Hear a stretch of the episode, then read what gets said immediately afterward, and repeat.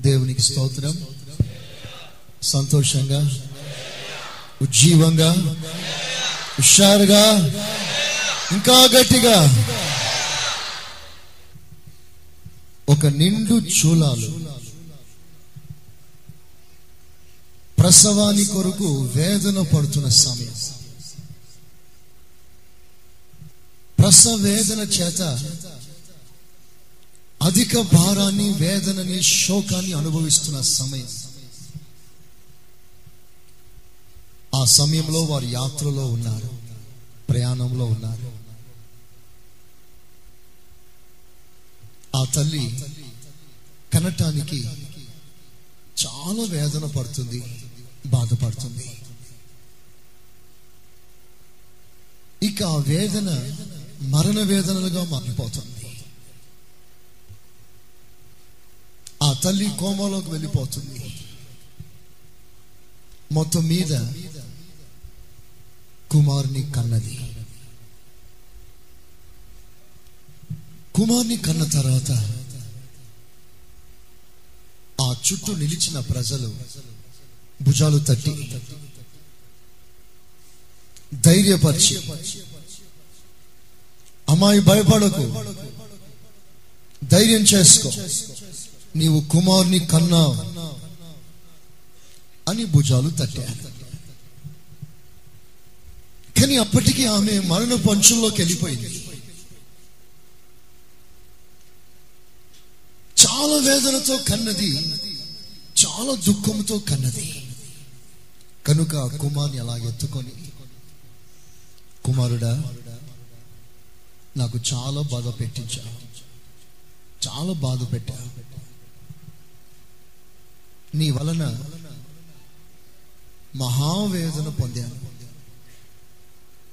చాలా దుఃఖం కలిగింది నిన్ను బట్టి. చాలా ప్రయాస పడవలసి వచ్చింది నీ కొరకు. కనుక నీ పేరు దుఃఖపుత్రుడు అని పేరు పెట్టింది. అయ్యో దుఃఖపుత్రుడా దుఃఖపుత్రుడా ఇతని పేరు దుఃఖమా? ఇతడు దుఃఖానికి కారకుడా? ఇతని తల్లికి వేదన పుట్టించిన వాడా? ఇతని తల్లికి అంగలార్పును పుట్టించిన వాడా ఇతడు? అనుకుంటూ ఉన్నారు. తల్లి కళ్ళు మూసింది. శాశ్వత లోకానికి వెళ్ళిపోయింది. ఇదంతా తండ్రి చూస్తూ ఉన్నారు. ఇదంతా తండ్రి చూస్తూ ఆ దుఃఖపుత్రుడు అని నామకరణం చేయబడిన ఆ కుమార్ని చేతుల్లో ఎత్తుకొని కుమారుడా నీ తల్లిని బాధ పెట్టావు నీ తల్లికి చాలా శోకాన్ని పుట్టించా నీ వలన నీ తల్లి మరణించింది.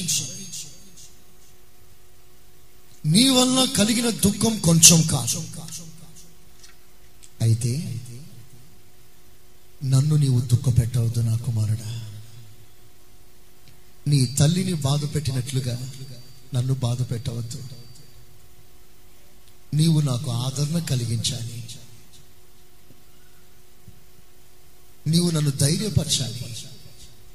నీవు నన్ను బలపరచాలి అని చెప్పి ఆ కుమారునికి ఆదరణ పుత్రుడు అని మరలా పేరు పెట్టాడు. స్తోత్రం చెప్పండి. సంతోషంగా హుషారుగా తల్లికి వేదన కలిగించిన కుమారుడు తండ్రికి ఆదరణ కలిగించిన కుమారుడు. తల్లి పెట్టిన పేరు బెనోని నీ పేరు బెనోని. దుఃఖమును పుట్టించా. అయితే ఆ కుమారుని తండ్రి ఎత్తుకొని నీ పేరు బెనోని కాదు నీ పేరు ఆదరణ పుత్రుడు. నువ్వు ఆదరిస్తావని నిరీక్షణ నాకుంది. అఫ్ కోర్స్ ఒకనాడు నీ తల్లిని దుఃఖపెట్టా. కానీ రేపో మాపో నీవు నన్ను ఆదరిస్తా స్తోత్ర. సంతోషంగా. హలోయా నిన్నటి రోజున ఒక వాక్యం చెప్పాను. ఒక మాట చెప్పాను. దేవుని వాక్యం పరిశుద్ధాత్మ దేవుడు నేరుగా మీ హృదయాలను తాకినట్లుగా మాట్లాడితే మీరు మౌనంగా కూర్చోవద్దు. మీ హృదయాన్ని తాకిందా ఒక మాట? అలాగే సీరియస్గా కూర్చోవద్దు. ఎవరిని చూడక ఒక గట్టిగా హలీలే చెప్పేయాలి. నేను చెప్పిన తర్వాత కాదు. ఒక వాక్యం మిమ్మల్ని తాకిందా? ఆత్మదేవుడు నిన్ను ప్రేమించి సూటిగా ఆ మాటని ఎద్దకు తెచ్చాడు. దానికి నువ్వు థ్యాంక్స్ చెప్పాలి. ఓ పది రూపాయలు ఇస్తే థ్యాంక్స్ చెప్తామే? అమూల్యమైన వెండి బంగారాల కంటే శ్రేష్టమైన మాట తిన్నగానే ఎదను తాకినప్పుడు థ్యాంక్స్ తండ్రి స్తోత్రం. హలేలు అని చెప్పాలి. చెప్దామా? చెప్పండి గట్టిగా. హాలలోయ హాలలోయ ఇక మీద నేను మిమ్మల్ని చెప్పించాను. మీరే చెప్పాలి. ఆ మంట అంటుకోవాలి అందరిలో. మీరందరూ లైవ్గా ఉండాలి. ఇది లైవ్ వర్షిప్. ఎప్పుడో జరిగిపోయింది ఇప్పుడు చూపించట్లేదు. మీరు ఒక సస్పెన్స్ సినిమా చూడట్లేదు. స్తోత్రం. హలోయ హలోయ అందరం యాక్టివ్గా సంతోషంగా ఉందా? మెరుగునిచ్చు తైలాన్ని మొఖాన్ని పూసుకొని సంతోషంగా ఎప్పుడప్పుడు నాతో మాట్లాడతాడని ఎదురు చూస్తూ ఆనందముతో ఆ స్పర్శను అనుభవిస్తూ వాక్యం విందా. హలోయ హలోయ ఇతని పేరు బెనోని. దుఃఖానికి కారకుడు. మరణానికి కారకుడు. నష్టానికి కారకుడు బహుశోకానికి కారకుడు వేదంలో ముంచెత్తాడు. ఇతడు పుట్టిన నాడు తల్లి మరణించింది. ఆ మరణకరమైన దుఃఖం ఆ కుటుంబాన్ని వ్యాపించింది. తల్లడిల్ల చేసింది. నీ కుమారుడా ఈ కుమారుడు చేసిన నష్టం కొంచెం కాదు.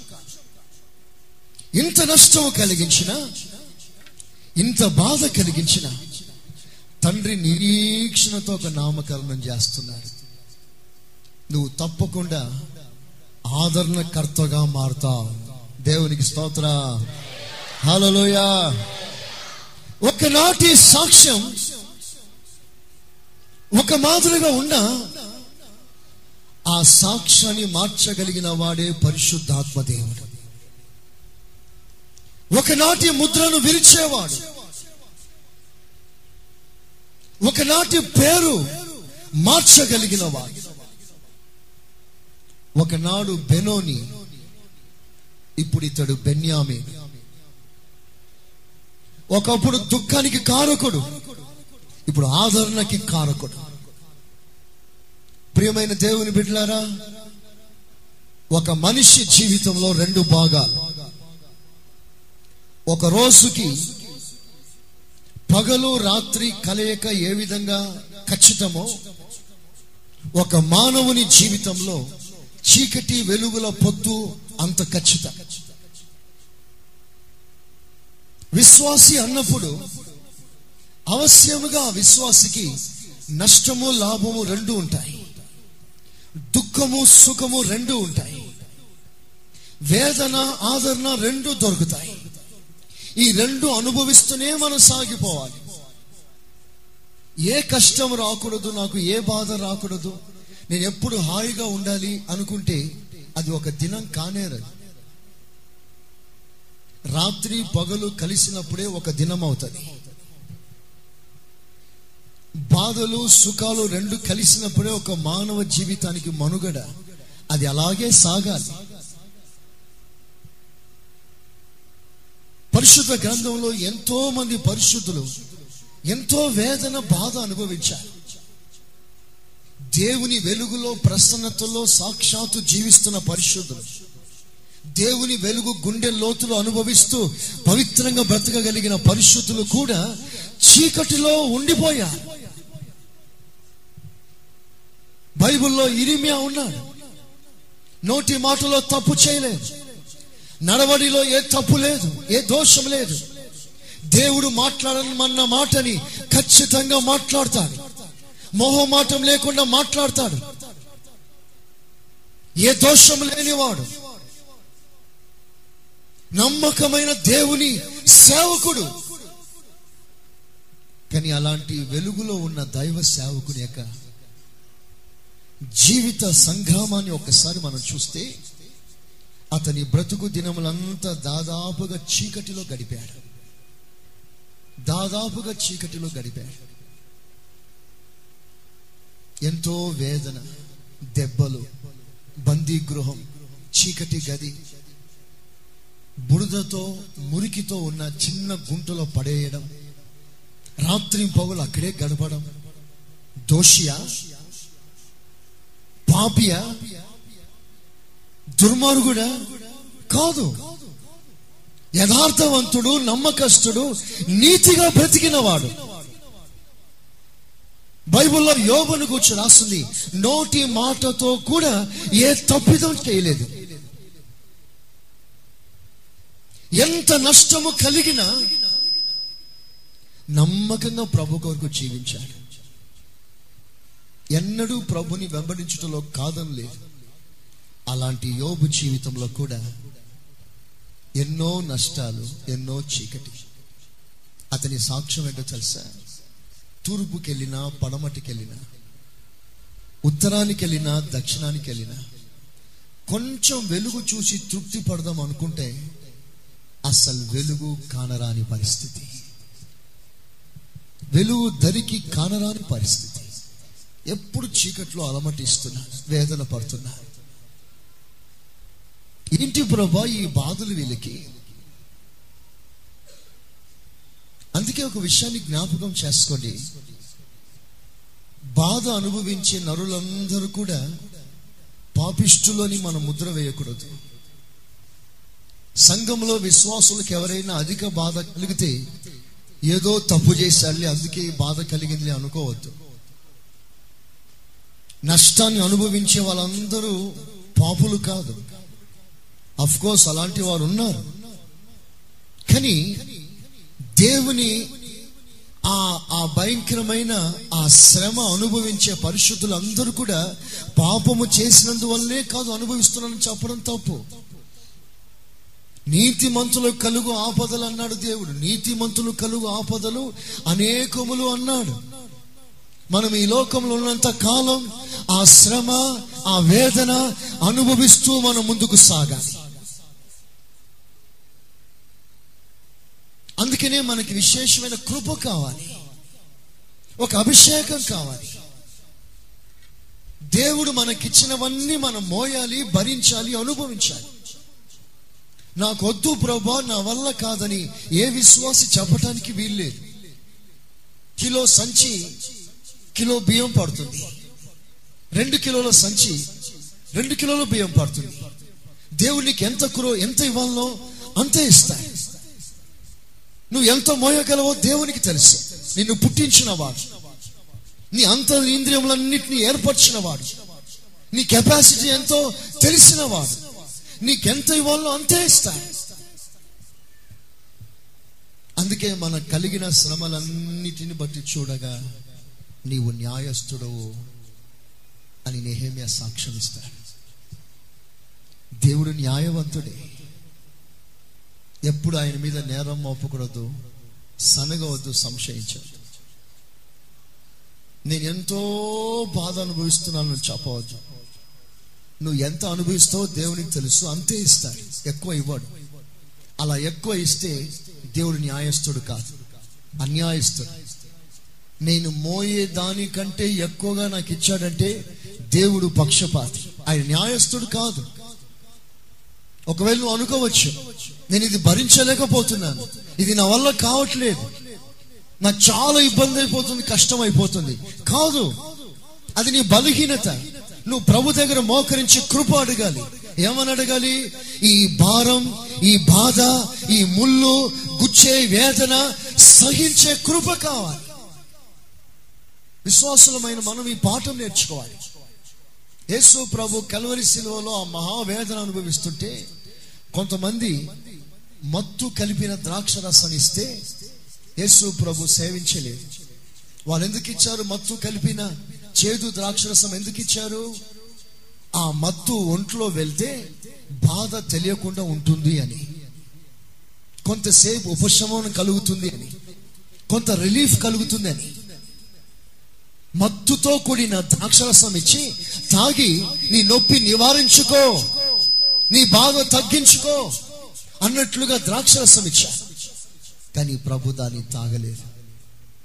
దాన్ని ముట్టుకోలేదు. ఎందుకో తెలుసా? తాను సిలువలో ఎంత వేదన పడాలో ఎంత బాధ అనుభవించాలో అవన్నీ ఆయన అనుభవించాలి.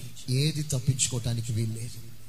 విశ్వాసులారా దేవుడు మిమ్మల్ని ఏ మార్గంలో నడిపిస్తాడో ఏ భారము పెట్టి నడిపిస్తాడో ఎంత శ్రమ ఇచ్చి నడిపిస్తాడో అందులో ఏ ఒక్కటి కూడా నాకు వద్దు అని చెప్పటానికి నువ్వు వీల్లేదు. అవన్నీ నువ్వు భరించాలి తగిన కృపను అడుక్కోవాలి. ఒకనాడు బెనోని బెనోనిగానే ఉండిపోడు. ఒకనాడు బెన్యామీనుగా మారుతాడు. మన దేవుడు సదాకాలం మనలను విడిచివాడు కాడు. స్తోత్రం చెప్పండి. చెప్పండి గట్టిగా. చూస్తూ ఊరుకునే దేవుడు కాదు. మిమ్మల్ని అనాథులుగా విడిచిపెట్టాడు. శ్రమపడుచున్న మిమ్మల్ని శాశ్వతంగా త్రోసివేయాడు. క్షణమాత్రం నిన్ను విసర్జించి తిని. తర్వాత మహావాత్సల్యంతో నిన్ను సమకూరుస్తాడు. గాయపరుస్తాడు. వెంటనే గాయాలు కడతాడు. గాయపరచటానికి కారణం ఉంది. ఆ తర్వాత గాయం కట్టడానికి కారణం ఉంది మన దేవుడు అన్యాయస్తుడు కాదు. రెండు చేతులెత్తి స్తోత్రం చెప్పండి. చెప్పండి గట్టిగా. హల్లెలూయా. ఏ మాత్రమైన అన్యాయస్తుడు కాదు. చూడండి కొంతమంది భక్తుల జీవితాల్లో ఒకనాడు ఒక సాక్ష్యాన్ని అనుభవించిన తర్వాత వారి జీవితంలో ఒక రూపాంతరం వచ్చింది. ఆ తర్వాత మరో సాక్ష్యం అద్భుతమైన సాక్ష్యం అనుభవించారు దైవజనుడు పౌలు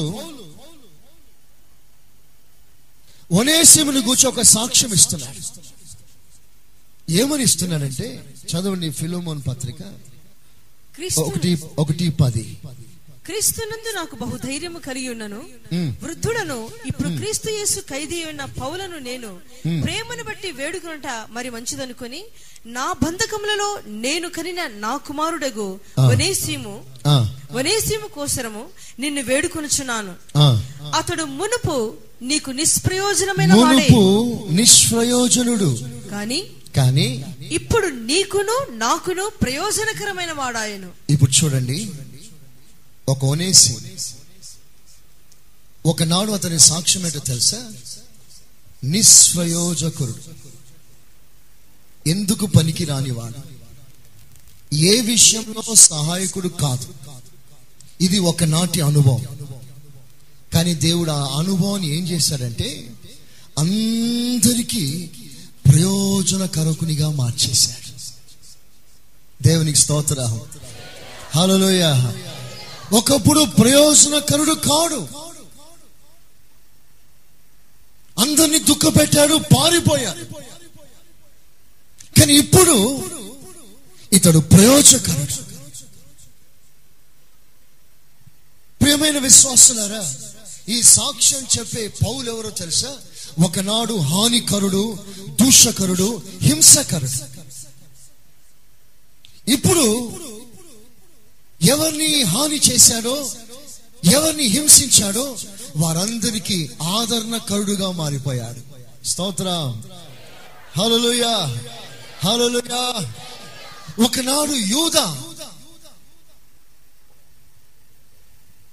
యాకోబు కుమారుడైన యూద ఒకనాడు ఎవరు అంటే సొంత తమ్ముని అమ్ముకున్నవాడు.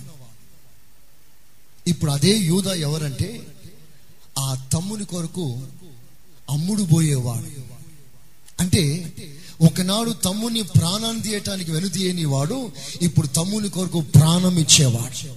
దేవునికి స్తోత్ర. హలోయా ఒకనాడు పేతురు కదులుచున్నవాడు.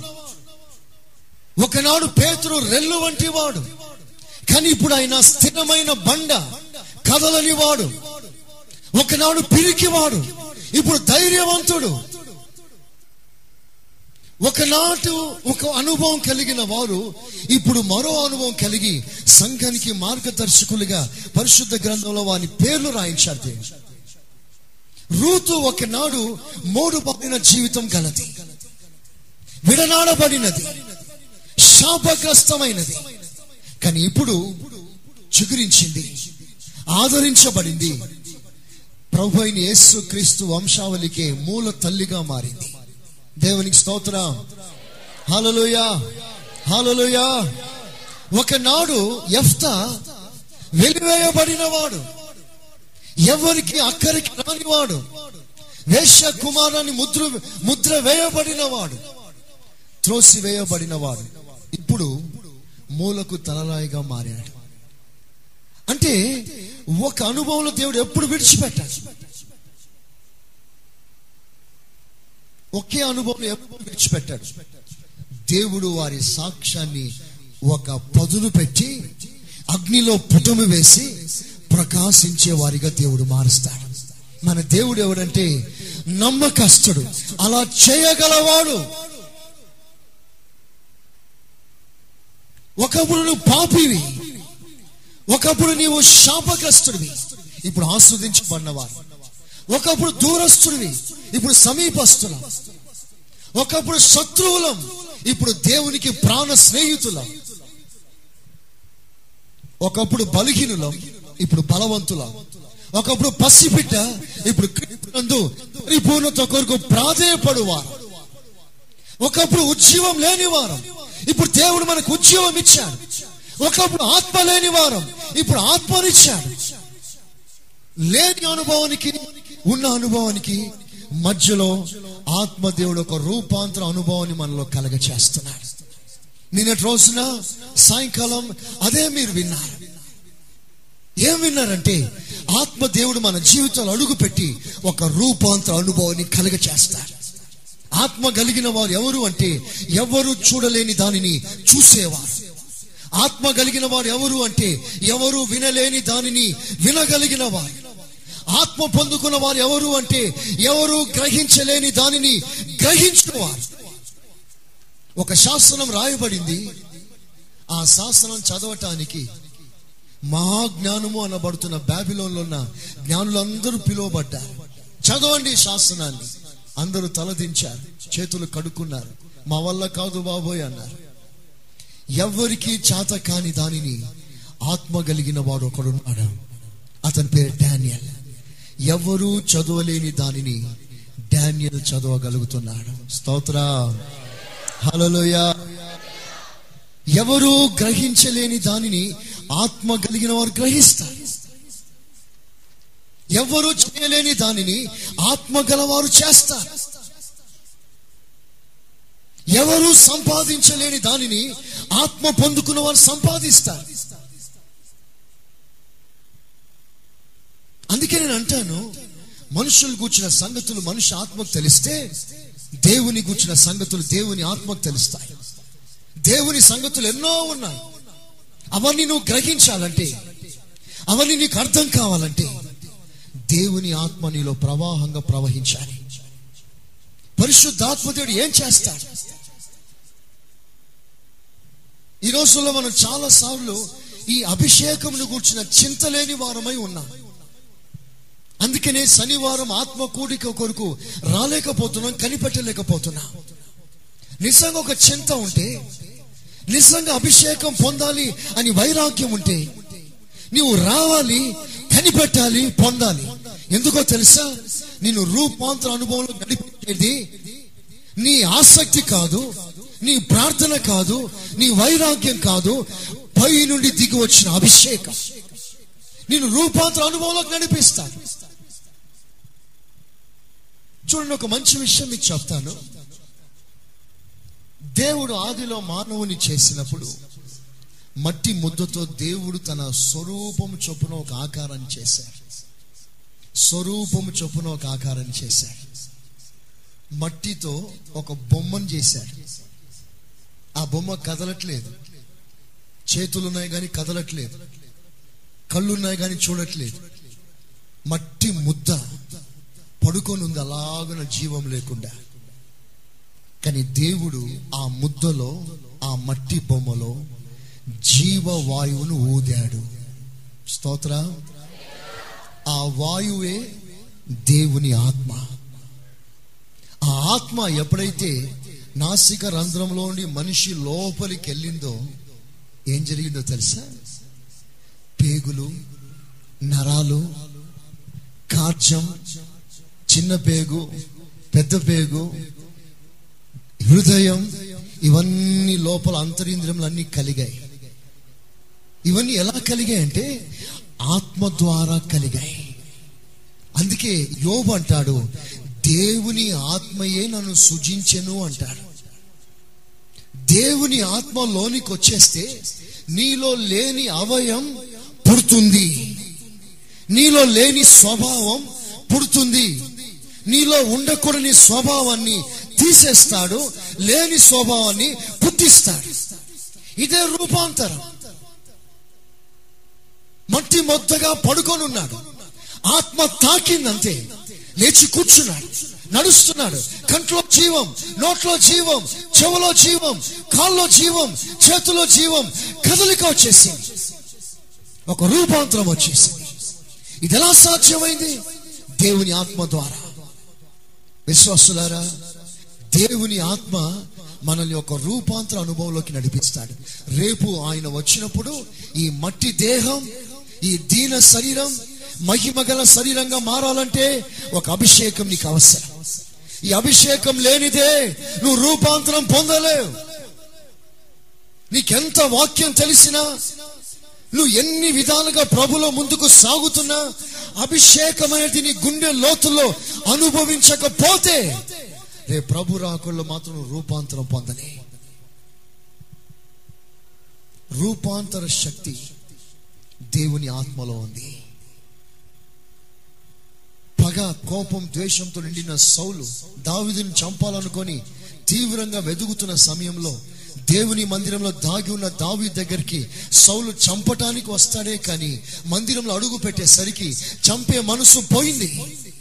ద్వేషం పోయింది. పగ పోయింది. ఈర్ష పోయింది. దావీదు పక్కనే వచ్చి కూర్చున్నాడు. దావీదును చూస్తున్నాడు. కానీ ఆ మైండ్ లేదు. అది మారిపోయింది. అంటే ఆత్మలో ఒక రూపాంతరం ఉంది. ప్రియమైన విశ్వాసులారా మీరందరూ అభిషేకం పొందిన వారేనా?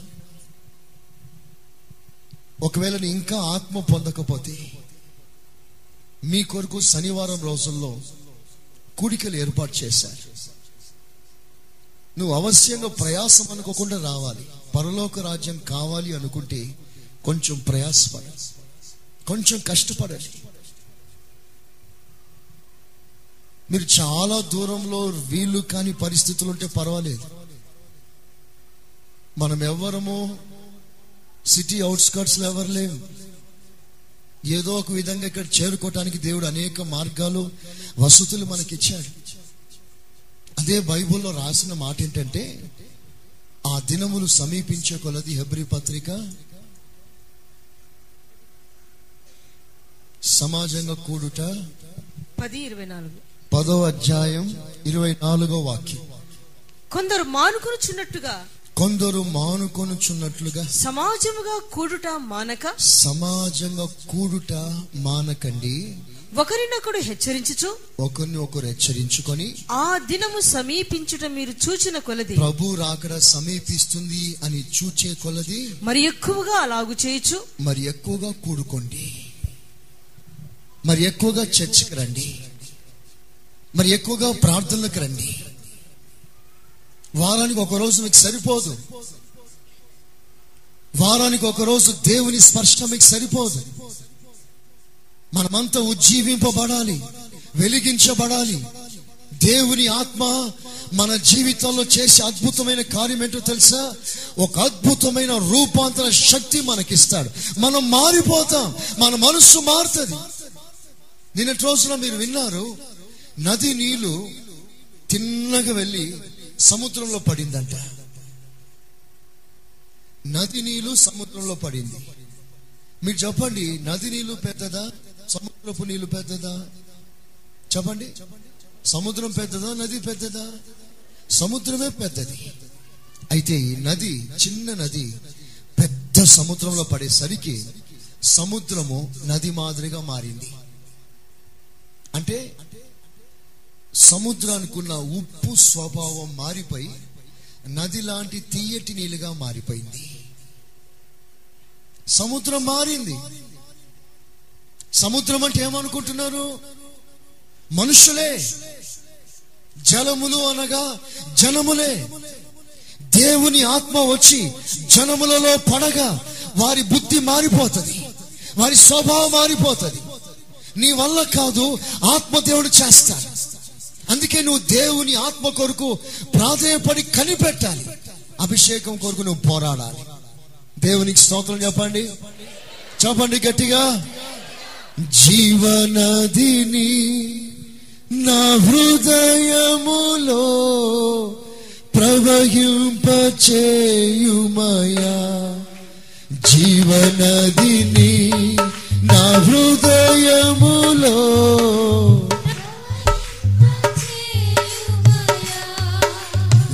జీవనదిని నా హృదయములో.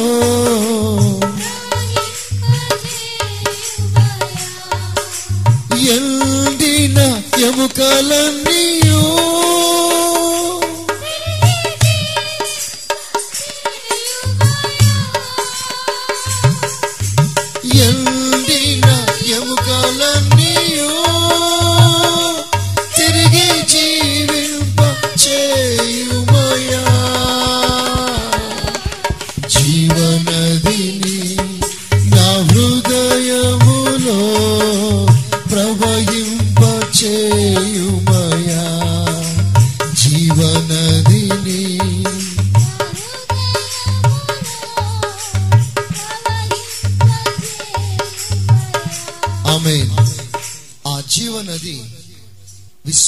తాకిన వెంటనే విశ్వాసులో ఏడు అనుభవాలు కలుగుతాయి నేను రాత్రి చెప్పాను నిన్న వచ్చిన వారు ఎవరైనా చెప్పండి? నంబర్ వన్ రూపాంతరం. నంబర్ టూ బ్రతికిస్తుంది. మీ ఆత్మీయ జీవితంలో ఎక్కడెక్కడ ఆత్మీయ అనుభవాలు మరణిస్తుందో చచ్చిపోతుందో ఆ ఆత్మీయ అనుభవాలన్నీ బ్రతికిస్తాడు పరిశుద్ధాత్మ దేవుడు. మీ ప్రార్థన జీవితం చచ్చిపోయింది అనుకోండి మీకు చింత ఉండదు మీకు ఆలోచన ఉండదు. అయ్యో మనం ఐదు నిమిషాలు కూడా మోకరించి ప్రార్థన చేయలేకపోతున్నామే. రేపు ప్రభు ప్రత్యక్షమైనప్పుడు ప్రార్థన పరులే కదా ఆయన ఎదుట నిలిచేది. మెలుకోగలిగి ప్రార్థన చేయమని శక్తి గలవారగనట్లు ప్రార్థన చేయమని దేవుడు హెచ్చరించాడే. మనకి ప్రార్థనాత్మ లేదే. ఒక ఐదు నిమిషాలు మనం ప్రార్థన చేయలేమే. ప్రార్థనాత్మ లేని నేను ఆయన ఎదుట ఎలా నిలుస్తాను? చింత నీకు రాదు. కానీ దేవుని ఆత్మ నిలనుకు వచ్చిన తర్వాత ఈ బాధ కలగజేస్తాడు. వేదన కలగజేస్తాడు. అయ్యో నాకు ప్రార్థనాత్మ లేదే. మీరు మోకరించి ప్రార్థన చేసినప్పుడు ఆ మాటలు వస్తున్నాయా? ధారాళంగా మాటలు వస్తున్నాయా? తడబడుతూ తడబడుతూ రెండు మాటలు చెప్పి ముగించేస్తున్నారా? మీరు ఆలోచించండి. ఎంతమందికి లేదు ప్రార్థనాత్మ? ఎంతమంది లేకుండా ఉన్నారు ఫ్లూయెంట్గా మనం ప్రార్థన చేయగలుగుతున్నామా? తడబడకుండా? వాక్ శక్తి అనుగ్రహించ కొలది దేవుని ఆత్మ మనతో మాట్లాడించే కొలది. మనం ధారాళంగా ప్రార్థన చేయగలుగుతున్నామా? దేవుని మైండ్లో ఉన్న అక్కర్లన్నీ చెప్పి చెప్పి చేయగలుగుతున్నామా? లేదే? మరి నీకు ఆలోచన లేదా? నేను ప్రార్థనాత్మ పొందాలని. ఇంకెంతకాలం ఈ ప్రార్థన లేమి? మీకు విషయం చెప్పమంటారా? ప్రార్థన చేయకపోవడం పాపం అని రాస్తుంది బైబుల్. దొంగతనం చేయనక్కర్లేదు. మీరు ప్రార్థన చేయకపోవడమే పాపం. రేపు ప్రభు ఎదుట ఈ దోషం అడ్డుగా నిలుస్తుంది. విశ్వాసులారా కొంచెం సీరియస్ చేసుకోండి. ఎలాగైనా మనం ప్రార్థన జీవితాన్ని మరలా బిల్డప్ చేసుకుందాం. కట్టుకుందాం. ప్రాధేయపడి అడగండి. అందుకనే దేవుని ఆత్మ మనలోనికి వస్తే ఎక్కడెక్కడ నీ ఆత్మీయ అనుభవాలు చచ్చిపోయిందో వాటన్నిటినీ దేవుడు బ్రతికిస్తాడు. అప్పుడు నీకు చింత కలుగుతుంది. అయ్యో నేను దేవుని సన్నిధికి రాలేకపోతున్నాని వెళ్ళాలి అని బాధ. ఆ బాధతో నువ్వు రాజీ పడవు ఒప్పుకుంటావు. రావడం ప్రారంభిస్తావు. అయ్యో నేను దేవునికి ఇవ్వలేకపోతున్నాని అనొక బాధ. నేను ప్రభు కొరకు ఏం చేయలేకపోతున్నాని దుఃఖం. ఇవన్నీ ఆత్మదేవుడు కలగచేస్తాడు. ఆత్మదేవుడట బ్రతికిస్తాడట. ఆయన పేరేంటో తెలుసా? జీవింప చేయు ఆత్మ. చెప్పండి గట్టిగా. ఆయన బ్రతికిస్తాడు.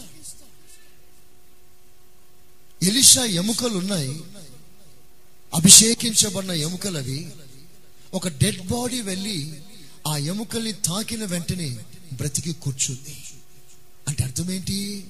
ఆ ఆత్మ బ్రతికిస్తాడు.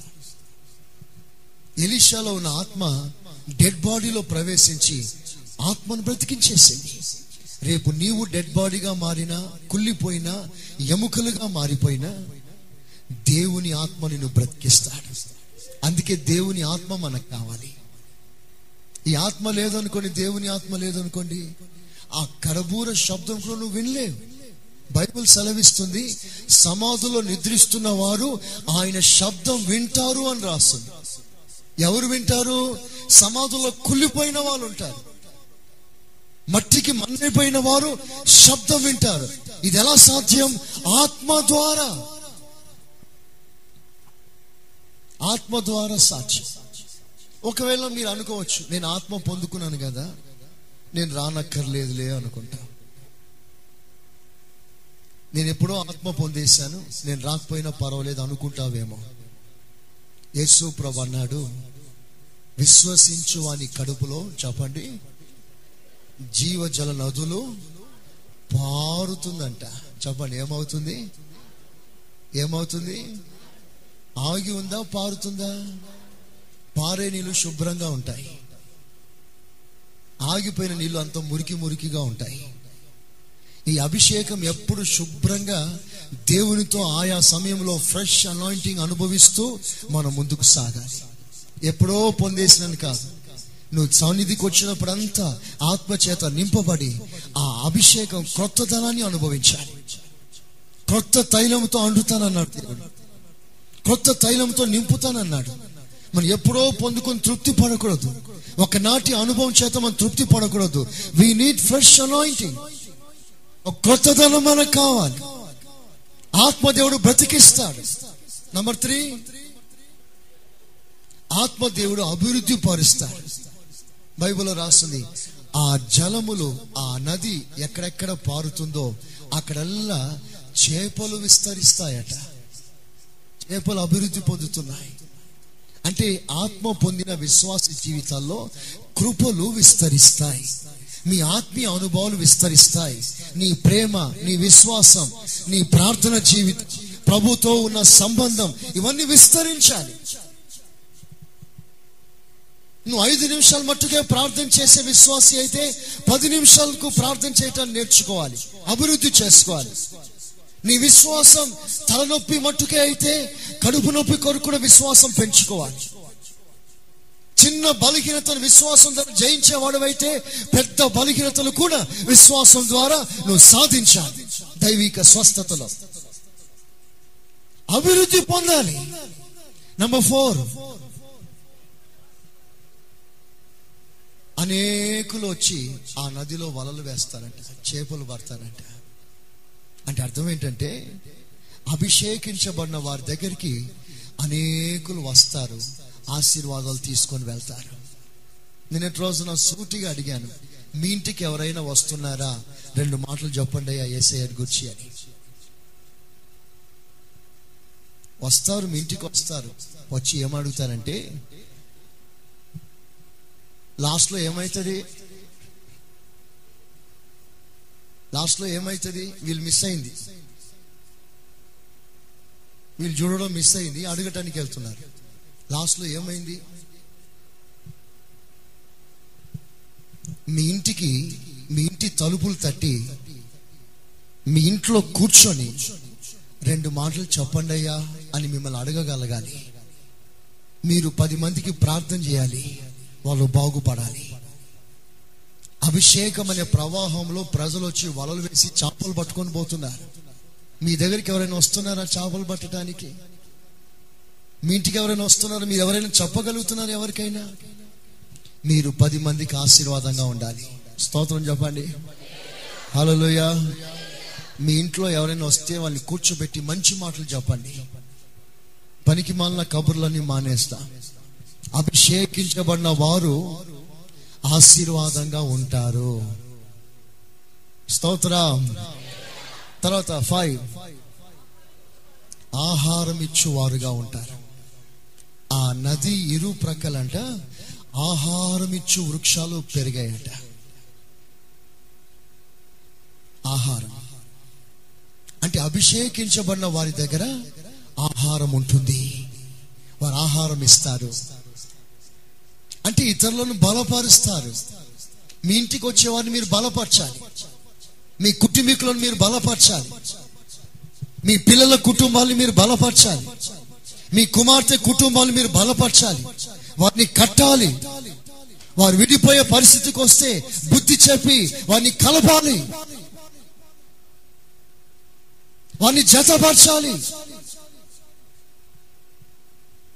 మన జీవితాల్లో మనం అనేక రకాలుగా ఆస్వాదించబడాలి. నీ ద్వారా మేలు పొందాలి ఉపదేశం పొందాలి. మీరు పది మందికి మేలు చేయాలి ఆశీర్వాదంగా మాట్లాడాలి. విశ్వాసులారా మీరందరూ దేవుని మందిరానికి వస్తున్నారు. మీ మాటలు ఎలా ఉన్నాయి? మంచి మాటలే మాట్లాడుతున్నారా? మీ మాట మంచి భాషనే వస్తుందా? ఈ విషయాన్ని పరిశుద్ధ చాలా దుఃఖపడి మీతో మాట్లాడుతున్నారు మీలో అనేకులు బూతు మాటలు మాట్లాడే వాళ్ళు మందిరానికి వస్తున్నారు. వల్గర్ లాంగ్వేజ్ యూజ్ చేసేవారు. సంస్కృతాలు మాట్లాడేవారు. యేసు క్రీస్తుని ఆరాధించి నీ నోరు బూతులు ఎలా మాట్లాడుతుంది? బూతులు మాట్లాడే విశ్వాసులు మారాలి మనసు మార్చుకోవాలి. మీ మాటలు మారాలి. ప్రాణం పోయినా సరే బూతు మాట మీ నోట రాకూడదు. అది పరిశుద్ధులకు తగదు అని బైబిల్ సెలవిస్తుంది. రేపు ప్రభు ప్రత్యక్షమైనప్పుడు ఆ బూతుని కడ్డుగా రాదా? మన భాష ఏంటి? మన సంభాషణ ఏంటి? నువ్వు మాట్లాడినప్పుడు ఉప్పు వేసినట్లుగా ఉండాలి. మనం ఎలా మాట్లాడుతున్నావు? నీ మాటలు పది మందికి ఎలా ఉంది? ఆయాసంగా ఉందా దుఃఖంగా ఉందా బాధగా ఉందా నీ నోటి మాట జాగ్రత్తగా మాట్లాడాలి ప్రభు మాట్లాడుతున్నాడు. ఈ సంఘానికి వచ్చే విశ్వాసులందరూ కూడా మంచి సంభాషణ గల విశ్వాసులుగా ఉండాలి. మీరందరూ ఉప్పు వేసినట్లుగా రుచికరంగా మాట్లాడాలి. దేవునికి స్తోత్రం చెప్పండి. చెప్పండి గట్టిగా. శరీర క్రియలన్నీయు నాలో నసింప చేయుమయా శరీర క్రియలన్నీయు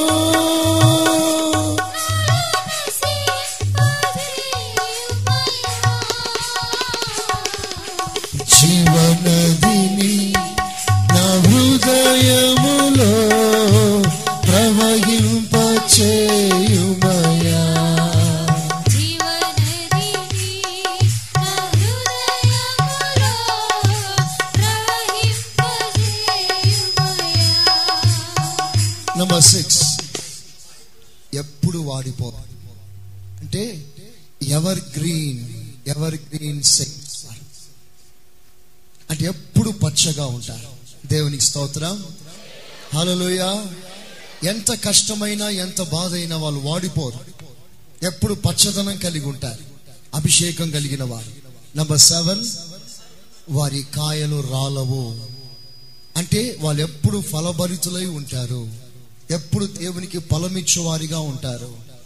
ఫలభరితులుగా ఉంటారు. ఇది ఒక బెనోని దుఃఖము కలిగించిన వాడు వేదన కలిగించిన వాడు ఆదరణ కలిగించే వానిగా నిరీక్షణతో పేరు పెట్టాడు. దీనికి కారణం ఏంటో తెలుసా? బెన్యామీన్లో మూడు ప్రాముఖ్యమైన ఆశీర్వాదాలు. రెఫరెన్స్ చెప్పి నేను ముగిస్తాను. ప్రాముఖ్యమైన ఆశీర్వాదాలు. చదవండి ద్వితీయోపదేశ కాండం. ముప్పై మూడవ అధ్యాయం. డ్యూట్రానమీ థర్టీ త్రీ ట్వెల్వ్ బెన్యామీను గూర్చి ఇట్లా నేను. బెన్యామీను గూర్చి ఇట్లా నేను. బెన్యామీను యహోవాకు ప్రియుడు. బెన్యామీను యహోవాకు ప్రియుడు. ఆయన యొద్ద అతడు సురక్షితముగా నివసించును. నంబర్ టూ బెన్యామీను అతని యొద్ద సురక్షితంగా ఉంటాడు. దినమెల్లా ఆయన అతనికి ఆశ్రయమగును. దినమంతా క్షేమముగానే ఉంటాడు. ఆయన భుజముల మధ్య అతడు నివసించును. నంబర్ త్రీ బెన్యామీను దేవుని భుజాల మధ్యలో ఉంటాడు. స్తోత్రం చెప్పండి గట్టిగా. బెన్యామీన్లో మూడు ఆశీర్వాదాలు. ఒకటి యహోవాకు ప్రియుడు. రెండు సురక్షితంగా ఉంటాడు. మూడు దేవుని భుజాల మీద ఉన్నాడు. ఒక ప్రాముఖ్యమైన విషయం మీకు చెప్తాను నీ సాక్ష్యం మారాలి. నీకున్న ఆ అసంపూర్ణత పరిపూర్ణంగా మారాలంటే నీ జీవిత మూడు కార్యాలు. ఒక రూపాంతరానికి ఒక రూపాంతర అనుభవానికి మూడు ప్రాముఖ్యమైన విషయాలు. ఒకటి నువ్వు దేవునికి ప్రియుడుగా ఉండాలి. బెన్యామిన్ ఎవరు అంటే దేవునికి ప్రియుడు. దేవునికి ప్రియుడుగా ఉండటానికి ముందు తండ్రికి ఇష్టమైన కుమారుడుగా ఉన్నాడు. తండ్రికి ప్రియుడుగా ఉన్నాడు. ఒక విషయం మీకు చెప్తాను మీరు మనసులో రాసుకోండి. ఎవరైనా సరే తండ్రి అయిన దేవునికి మీరందరూ ప్రియులుగా మారాలంటే ముందుగా మీ ఆత్మీయ తండ్రి దృష్టికి మీరు ప్రియులుగా మారాలి. స్తోత్రం చెప్పండి. చెప్పండి గట్టిగా. మీ ఆత్మీయ తండ్రి సంఘ కాపరి మిమ్మల్ని గూర్చి పరలోకంలో రికమెండేషన్ చేయగలగాలి. సంఘ కాపరి మీకు ఒక మంచి ముద్ర వేయాలి. మిమ్మల్ని గూర్చి మంచి సాక్ష్యం చెప్పాలి. బెన్యామిన్ యహోవాకు ప్రియుడు నిజమే కానీ ముందు తండ్రికి ప్రియుడు. మనమందరం ముందు దైవజనునికి ఆయన దృష్టికి మీరు ప్రియులుగా మారాలి. ఆ తర్వాత దేవుని దృష్టికి మీరు ప్రియులుగా మారతారు. మీరందరు దైవ సేవకునికి దైవజనునికి ప్రియుడుగా మారాలంటే మరో మూడు విషయాలు చెప్పి నేను ముగిస్తాను. మూడో యోహాన్ పత్రిక చూడండి ఒకసారి. మూడో యోహాన్ పత్రిక. చదవండి మొదటి వచనం. ప్రియుడా ప్రియుడా నీ ఆత్మ వర్ధిల్లుచున్న ప్రకారము నీవు అన్ని విషయంలోనూ వర్ధిల్లుచు. చూసారా? గాయు అక్కడ రాయబడిన అతని పేరు గాయు. పెద్దనైన నేను సత్యమును బట్టి ప్రేమించు. ప్రియుడైన గాయునకు శుభమని చెప్పి రాయును. గాయునకు శుభమని రాయునదేమనగా? అంటే గాయు దైవ సేవకుని దృష్టికి ప్రియుడుగా ఉన్నాడు. అలా ప్రియుడుగా ఉండటానికి మొదటి కారణం ఏంటో తెలుసా? అతడు ఆత్మీయంగా వర్ధిల్లుచున్నాడు. దైవ సేవకుడు ప్రార్థన చేసే సమయంలో అప్పటికి శరీర సంబంధమైన విషయాలు అభివృద్ధి పొందలేదు. ఏమని రాస్తున్నాడు ఇక్కడ? నీ ఆత్మ వర్ధిల్లుచున్న ప్రకారం నీవు అన్ని విషయములలో అన్ని విషయంలో వర్ధిల్లుచు సౌఖ్యముగా ఉండవలని సౌఖ్యంగా ఉండాలని ప్రార్థన చేస్తున్న ఇంకా లేడు. ఇంకా సౌఖ్యంగా లేడు. శరీర ప్రకారంగా అన్ని విషయాలు ఇంకా వర్ధిల్లలేదు శరీర ప్రకారంగా ఇంకా పూర్తిగా వర్ధిల్లలేదు కానీ ఆల్రెడీ ఆత్మలో వర్ధిల్లి ఉన్నాడు. అంటే గాయు దైవ సేవకునికి ప్రియుడు ఎవరు అంటే ఆత్మ సంబంధమైన కార్యాలకి మొదటి అవకాశం ఇచ్చేవారు. ఆత్మీయతకి మొదటి ప్రిఫరెన్స్ ఇచ్చేవారు. శరీర సంబంధమైన అక్కర్ల కంటే ఆత్మ సంబంధమైన అక్కర్లను ఎక్కువగా ఎంచేవారు. వీరే దైవ సేవకులకు ప్రియులు. దేవునికి వీలే ప్రియులు. మీరు ఒకవేళ ఒక ఆలోచన చేయండి. శరీర ప్రకారమైన కార్యక్రమాలకే ఎక్కువ అవకాశం ఇస్తున్నారా? ఆత్మ సంబంధమైన కార్యాలకు ఎక్కువ అవకాశం ఇస్తున్నారా? సంపాదించటానికి ఎక్కువ సమయం వేచిస్తున్నారా ఆత్మ సంబంధమైన ధనాన్ని సంపాదించడానికి ఎక్కువ ప్రయాసపడుతున్నారా? మీరు ఆలోచించండి. మనమంతా ఆత్మ సంబంధులమా? శరీర సంబంధులమా? శరీర ఆశీర్వాదం కొరకు ప్రాకులాడుతున్నామా? ఆత్మ ఆశీర్వాదం కొరకు ప్రాధేయపడుతున్నామా? ఒకవేళ ఈ మనసు నీకు లేకపోతే నువ్వు శరీర సంబంధి. దైవ సేవకుడు నేను రికమెండేషన్ చేయలేడు పరలోకంలో. దైవ సేవకులు అంటే ఎవరు అనుకుంటున్నారు? మిమ్ములను క్రీస్తుతో కూడా ప్రదానం చేసేవారు. స్తోత్రం చెబుదాం గట్టిగా. చెబుదాం గట్టిగా. రేపు ప్రభు వచ్చినప్పుడు దైవ సేవకుడు సమర్పిస్తాడు మిమ్మల్ని. అందుకనే మీరందరూ కూడా శరీర సంబంధమైన అక్కర్లు అవి లేవు ఇవి లేవు అని బాధపడకుండా ఆత్మీయంగా ఏది లేదో బాధపడండి. ఆత్మ పొందుకోలేదా? బాధపడండి. బాప్టిజం తీసుకోలేని వారు ఎవరైనా ఉన్నారా? బాధపడండి. ఇంకా బలలో పాలు పొందలేని స్థితిలో ఉన్నావా? బాధపడు. విశ్వాసం లేకుండా ఉన్నావా? బాధపడు. ప్రార్థన లేకుండా ఉన్నావా? బాధపడు. వీటి కొరకు బాధపడు. సంపాదించాలని ప్రాధేయపడు. ఇలాంటి వారు ప్రియులు. కింద ఇంకా రాస్తాడు అదే యోహాన్ స్వార్తలో పత్రికలో. నీవు సత్యం అనుసరించి నడుచుకుంటున్నావు గనుక నీవు సత్యాన్ని అనుసరించి నడుచుకుంటున్నావు. నంబర్ టూ సత్యాన్ని అనుసరించే సంఘం. నీకు తెలిసిన సత్యాన్ని కాదని లేదు. ఏదైతే నీకు సత్యం బయలుపడిందో వెంటనే ఆ సత్యాన్ని అంగీకరించావు. అలాంటి వారు ఉన్నారా? ఈ గ్లోరియస్ సంఘంలో నీకు ఒక సత్యం తెలిసిన తర్వాత ఆ సత్యము కొరకు నీవు ఒప్పుకుంటున్నావా? ఆ సత్యాన్ని అంగీకరిస్తున్నావా? అనుభవిస్తున్నావా? ఒకసారి నువ్వు ఆలోచించు. బైబుల్లో చాలా క్లియర్గా రాస్తుంది. వెలుపట్టి అలంకారం నీకు అలంకారంగా ఉండకూడదు అని బైబుల్ సెలవిస్తుంది. సత్యం. ఆది అపోస్తుల కాలంలో వెండి బంగారాలు మా దగ్గర లేదు. ఇది అపోస్తుల సాక్ష్యం. అది ఆదిమ క్రైస్తవ సంఘ సాక్ష్యం. పేతులు ఖచ్చితంగా రాస్తాడు తిమోతి ఖచ్చితంగా రాస్తున్నాడు. పౌలు గారు తిమోతికి రాస్తున్నాడు వెలుపట్టి అలంకారం మీకు అలంకారంగా ఉండకూడదు అన్నాడు. ఈ సత్యాన్ని ఎంతమంది అంగీకరించారు? సంఘం ప్రారంభం నుండి ఈ సత్యం పోషిస్తుంది సంఘంలో. దైవ సేవకుడు ఆయా సమయంలో ఈ విషయాలు ఖండించి మాట్లాడుతున్నాడు. ఈ సత్యం అంగీకరించావా? లోక మెప్పు కొరికేను బ్రతుకుతున్నావే? మనుషులు ఏమని అనుకుంటారని బాధపడుతున్నావే? ప్రభు ఇంతకాలం మాట్లాడుతున్నాడే ఈ సత్యాన్ని అంగీకరించగలిగావా? ఒకసారి ఆలోచించు. దైవిక స్వస్థత ప్రారంభించి బయలుపరుస్తున్నాడే అనుభవిస్తున్నావా సత్యాన్ని. మూర్ఖులకు తరం వారికి వేరే రక్షణ పొందు అని దైవ సేవకుడు మాట్లాడాడే. ఎప్పటి నుంచి మాట్లాడుతున్నాడే. మరి నీకు లోక స్నేహం నుంచి విడుదల ఉందా? గాయు దేవునికి ప్రియులు ఎవరో తెలుసా? సత్యాన్ని అనుసరించేవారు. సత్యాన్ని అనుసరించేవారు దశమ భాగం దేవుని సొత్తు. అందులో ఒక్క రూపాయిను ముట్టకూడదు అని ఎప్పటి నుంచో వింటున్నావే? ఈ రోజు వరకు దశమ భాగం ఇవ్వగలుగుతున్నావా? ఆలోచించండి మీరు. మరి ఈ సత్యాన్ని అనుసరించకపోతే రేపు ప్రభు రాకులను ఎలా అర్థపడతావు? అసలు పరలోక రాజ్యంలో తలుపులు ఎవరి కొరకు తెరవబడతాయి? ఒకసారి చదవండి. యెషయా పుస్తకం ఇరవై ఆరవ అధ్యాయం. యెషయా ఇరవై ఆరు.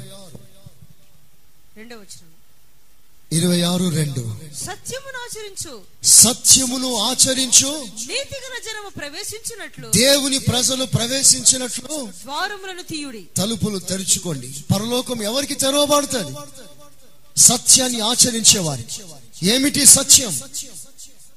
అపోస్తుల ఉపదేశం ఎంతకు వచ్చింది ఎన్నో కోణాల్లో సత్యం దేవునికి బయలుపరుస్తున్నాడు. అంగీకరించగలమా?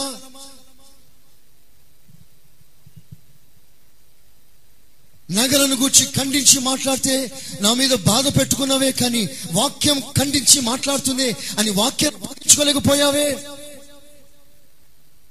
దశమ భాగంలో రూపాయికు నీ దగ్గర ఉండకూడదు. ఎంత జీతం వస్తే అందులో దశమ భాగం తెచ్చి మందిరం ఇవ్వాలని ఖండించి మాట్లాడితే పాస్టర్ గారికి ధనాపేక్ష వచ్చింది అనుకుంటున్నావు కానీ ఈ సత్యాన్ని అంగీకరించలేకపోతున్నావే. ఈ సత్యను అంగీకరించకపోతే రేపు పరలోకంలో ఎలా ప్రవేశిస్తా మన భక్తి ఎందుకు? ఈ లోకమట్టుకేనా? ఈ లోకమట్టుగా క్రీస్తునందు నమ్మిక మనది. కాదు మనం పరలోకం చేరాలి. ప్రభు వస్తున్నప్పుడు ఆయన ఎదుట నిలవాలి. అందుకు నీకు నాకు సత్యం అవసరం. సత్యాన్ని ఆచరించాడు. ఐదో వాక్యం. ప్రియుడా వారు పరదేశులైనను వారు పరదేశులైన సహోదరులుగా ఉన్న వారికి సహోదరులుగా ఉన్నవారికి నీవు చేసినదెల్లా చేసినదల్లా విశ్వాసికి తగినట్టుగా చేయుచున్నావు. విశ్వాసికి తగినట్లుగా చేశావు ఎవరికి చేశావు? ఒక పరదేశికి. ఒక అనామికునికి పరిచయం లేని వానికి ముక్కు ముఖం తెలియని వానికి ఏం చేశాడు? సొంత సహోదరునికి చేసినట్లుగా పరిచర్య చేశాడు. వీలండి ప్రియులు. అంటే అనామికులకు కూడా ముక్కు ముఖం ఎరగని వారికి కూడా సొంత సహోదరుడిగా భావించి వారికి పరిచర్య చేశాడంట గాయ. ఎంత గొప్ప మనసుది. ఈ రోజున మన వాళ్ళకే మనం పరిచయం చేయలేకపోతున్నామే. మన సంఘంలోనే మనం పరిచయం చేసుకోలేకపోతున్నామే. మన దేవుని మందిర పనులే మనం చేసుకోలేకపోతున్నామే. ఇంకా బయట రోడ్డు మీద పడిపోయే వానికి మనం మేలు చేస్తామా?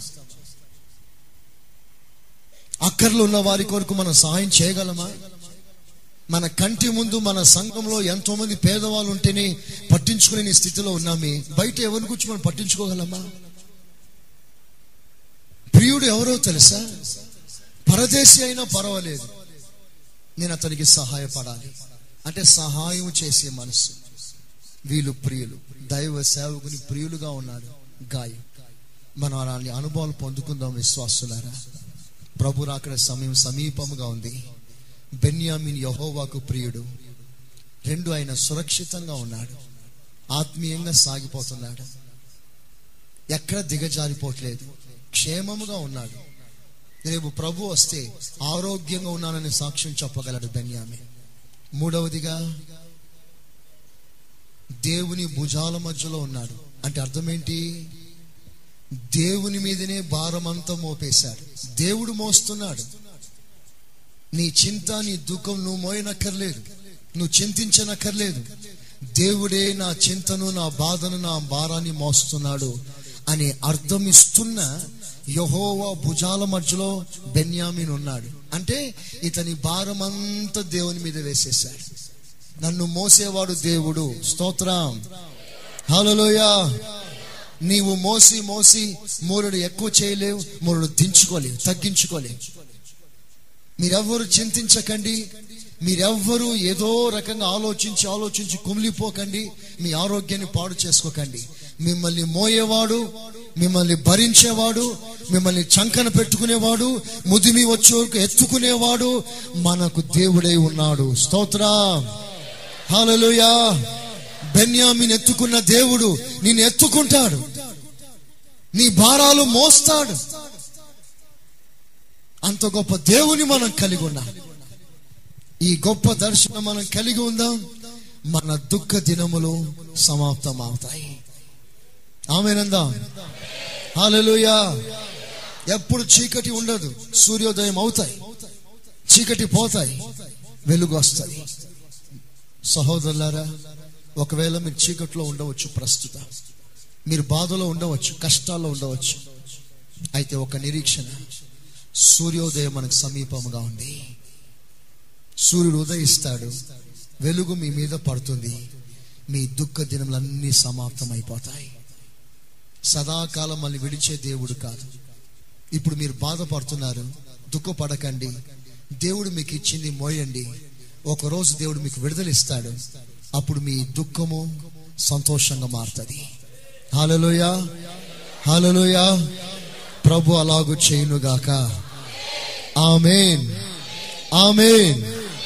అందరు అలాగే మోకరించండి. అందరు అలాగే మోకరించండి. రెండే నిమిషాలు. మీరు ప్రభుతో చెప్పుకోవాల్సిన ఈ రెండు నిమిషాలు అమూల్యమైంది. క్షణమైనా మీరు ఆలస్యం చేయక నేరుగా మీ స్వరమెత్తి మాట్లాడండి ప్రభుతో. నేరుగా మాట్లాడండి ప్రభా నేను నీకు ప్రియుడుగా ఉండాలయ్యా. నీకు ఇష్టమైన కుమానిగా మారాలయ్యా. యాకోబు బెన్యామీను ప్రాణాలు ప్రాణాలు కలిసిపోయాయి. అంత ప్రేమించుకుంటున్నారు. బెన్యామిని చూడకుండా యాకోబు ఉండలేడు. యాకోబునకు దూరంగా బెన్యామిని ఉండలేడు. వాళ్ళ ప్రాణాలు ముడి వేయబడ్డాయి ప్రభా నిన్ను సంతోష పెట్టే మనసు నాకు దయచేయి. నీకు ప్రియుడుగా జీవించే భాగ్యం నాకు దయచేయి. ప్రియుడా ప్రియురాలా అని పిలుచుకునే భాగ్యం నాకు దయచేయి. నా ప్రియుడు నా వాడు అని చెప్పగలిగిన ధైర్యం నాకు దయచేయి చెప్పు నో తెరిచి చెప్పు. స్వరమెత్తి చెప్పు. సిగ్గుపడకుండా చెప్పు. నీకు ప్రియుడుగా జీవించే కృప నాకు ఇవ్వండి. మన ప్రభు యేసు క్రీస్తు కృప తండ్రి అయిన దేవుని ప్రేమ పరిశుద్ధాత్మ సహవాసం. మనకును సకల పరిశుద్ధులకును సదాకాలం తోడై ఉండునుగాక ఆమెన్. ఆమెన్. మీరు వినుచున్న ఈ పాస్టర్ సురేష్ గారి ప్రసంగాల క్యాసెట్? అదేవిధంగా మీకేమైనా ప్రార్థనావసరతలు ఉన్న ఎడల సంప్రదించండి. మా చిరునామా. Pastor Suresh Glorious Ministries FCI Ramagundam మా cell numbers nine five zero double two double two triple one మరియు double seven zero two double nine double one double eight.